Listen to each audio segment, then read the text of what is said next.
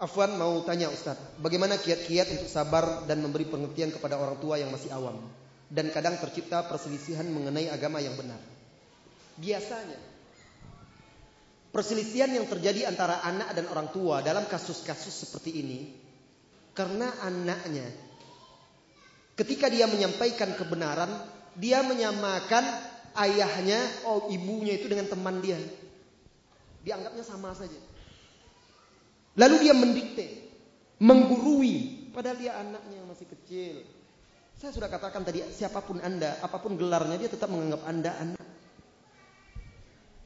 Maka saya katakan sekali lagi, berdakwah itu bukan berarti berdebat. Tidak harus berdebat, tidak harus berbantah-bantahan. Untuk berdebat itu ada ahlinya. Untuk berbantah-bantahan itu ada orang yang pantas untuk itu.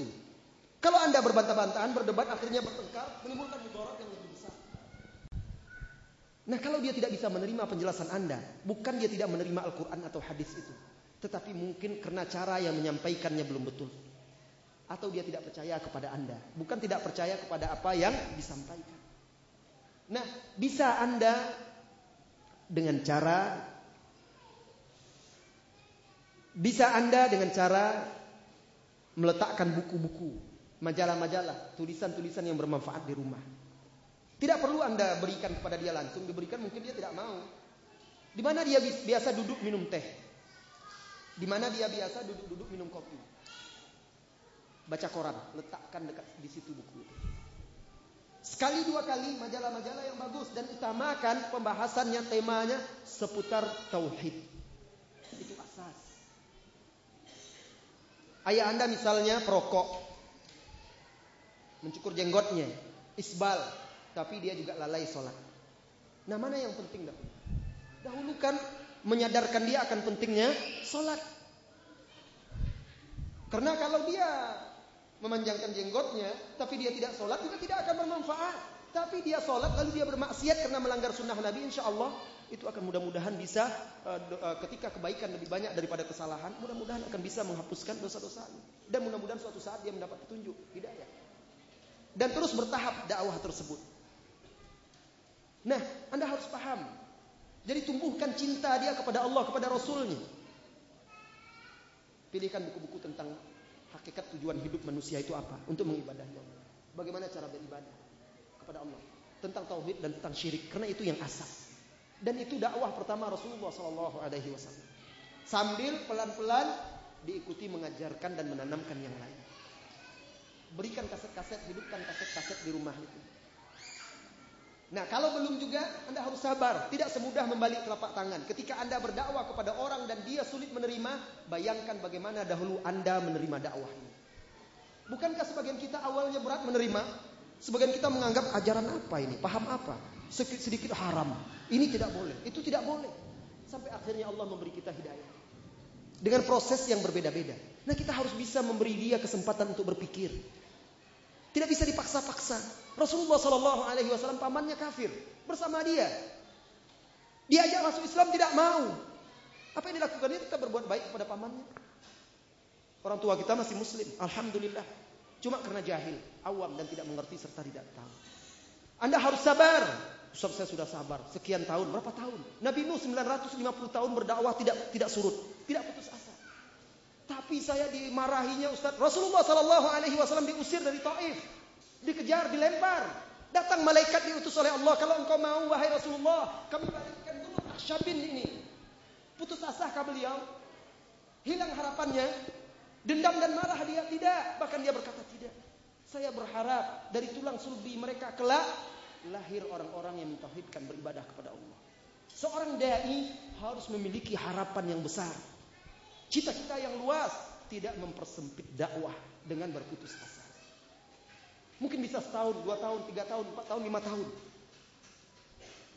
Saya mengalaminya bagaimana berdakwah kepada orang tua. Biasa biasanya anak-anak muda itu ketika dia awal-awal mengenal Islam itu, mengenal manhaj ini yang hak ini, apa saja yang nampak berseberangan dibantahnya. Dihantamnya di tengah keluarga, gambar tab TV, tap semuanya, apa semuanya. Lengkap pokoknya harus seketika itu juga berubah. Begitu juga yang saya rasakan awal-awal mula belajar. mengenal dakwah ini.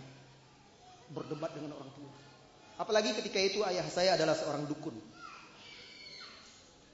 Ayah saya seorang dukun.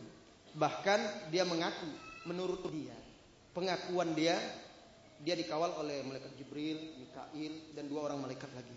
Padahal itu jin-jin saja. Dia memiliki ritual-ritual sekali seminggu itu ada satu hari yang dia tidak boleh diganggu. Dia berkomunikasi dengan jin-jinnya itu. Orang-orang datang berobat kepada dia.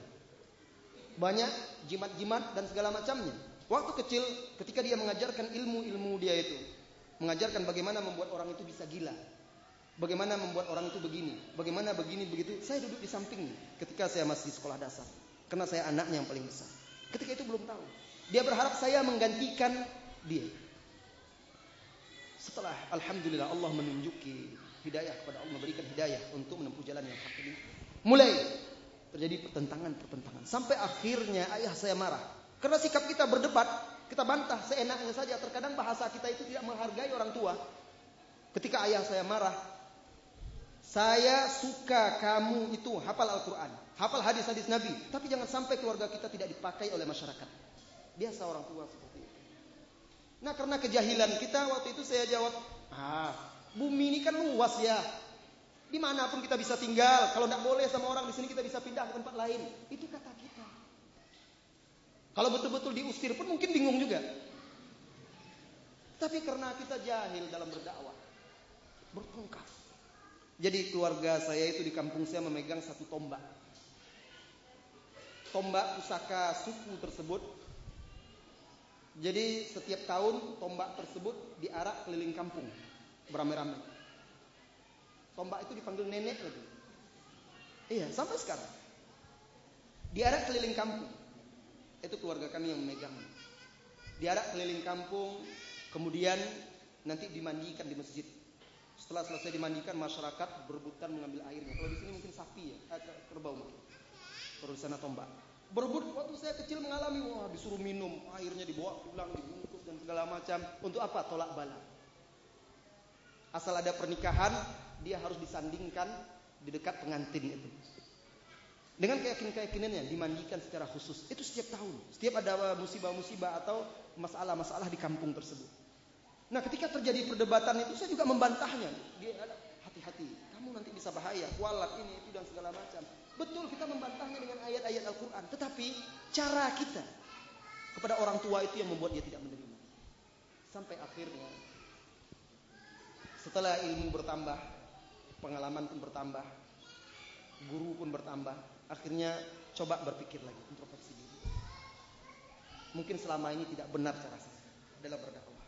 Apa cara?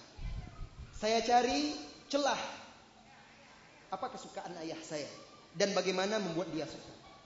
Maka saya tidak berbicara dalam masalah dakwah. Yang penting selama itu tidak bertentangan dengan agama Allah, saya berusaha membuat dia tersenyum, senang dan bahagia. Saya semakin sering berkomunikasi, semakin sering dekat, membantu apa saja. Saya lakukan. Kemudian ayah saya ini suka membaca.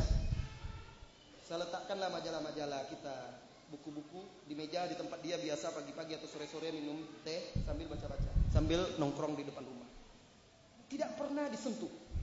Tapi lama-lama lama dia baca koran habis berita di koran itu bosan apalagi dilihatnya. Apa itu? Oh, majalah sunnah kayak jadi. Tetapi lambat laun dia penasaran juga. Apa sih yang dipelajari oleh anak saya ini? Majalah ini pula yang ditaruh ya. Sudah menumpuk majalah itu tidak dibaca-baca. Dia, dia baca di belakang saya.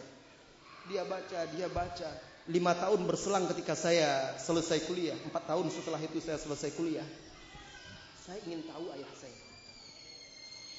Saya katakan kepada dia, ya, sekarang saya mau terjun di medan dakwah. Nanti tentu ada orang yang tidak suka dan segala macam. Ngapa? Saya ingin belajar. Belajar apa? Ilmu-ilmu yang dulu itu.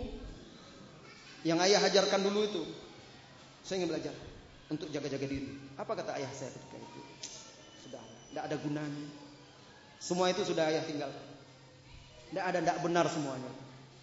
Dan memang itu dibuktikan ya perguruannya tutup dan tidak ada lagi orang yang datang. Kalau ada orang datang ditolaknya, berobat. Dan sejak itu dia memang hadir di majelis-majelis ilmu sampai akhir hayatnya dia membela dan mendukung saya untuk berdakwah. Bahkan di rumah itu diadakan majelis ilmu. Ditinggalkan semua. Harus sabar. Beri kesempatan dia untuk mencerna, memahaminya. Nah seperti itu. Apalagi kalau kita ilmu kita sedikit, berdebat pula, cara menyampaikan kita tidak benar. Begitu juga saudara-saudara saya tidak tahu Alhamdulillah sekarang sepupu-sepupu saya yang dahulu menentang sekarang sudah mulai mengaji. Tanpa saya ketahui ternyata mereka juga mendengarkan, mengikuti. Padahal dulu paling menentang dengan keras. Jadi kita harus sabar dan senantiasa mendoakan saudara-saudara kita itu agar mereka diberi petunjuk. Nah begitu juga Anda. Setiap ayah dan orang tua kita berbeda-beda. Ibu kita berbeda-beda. Tentu Anda sebagai anak tahu bagaimana cara celah bisa masuk ke hati dia. Nah pelajari itu.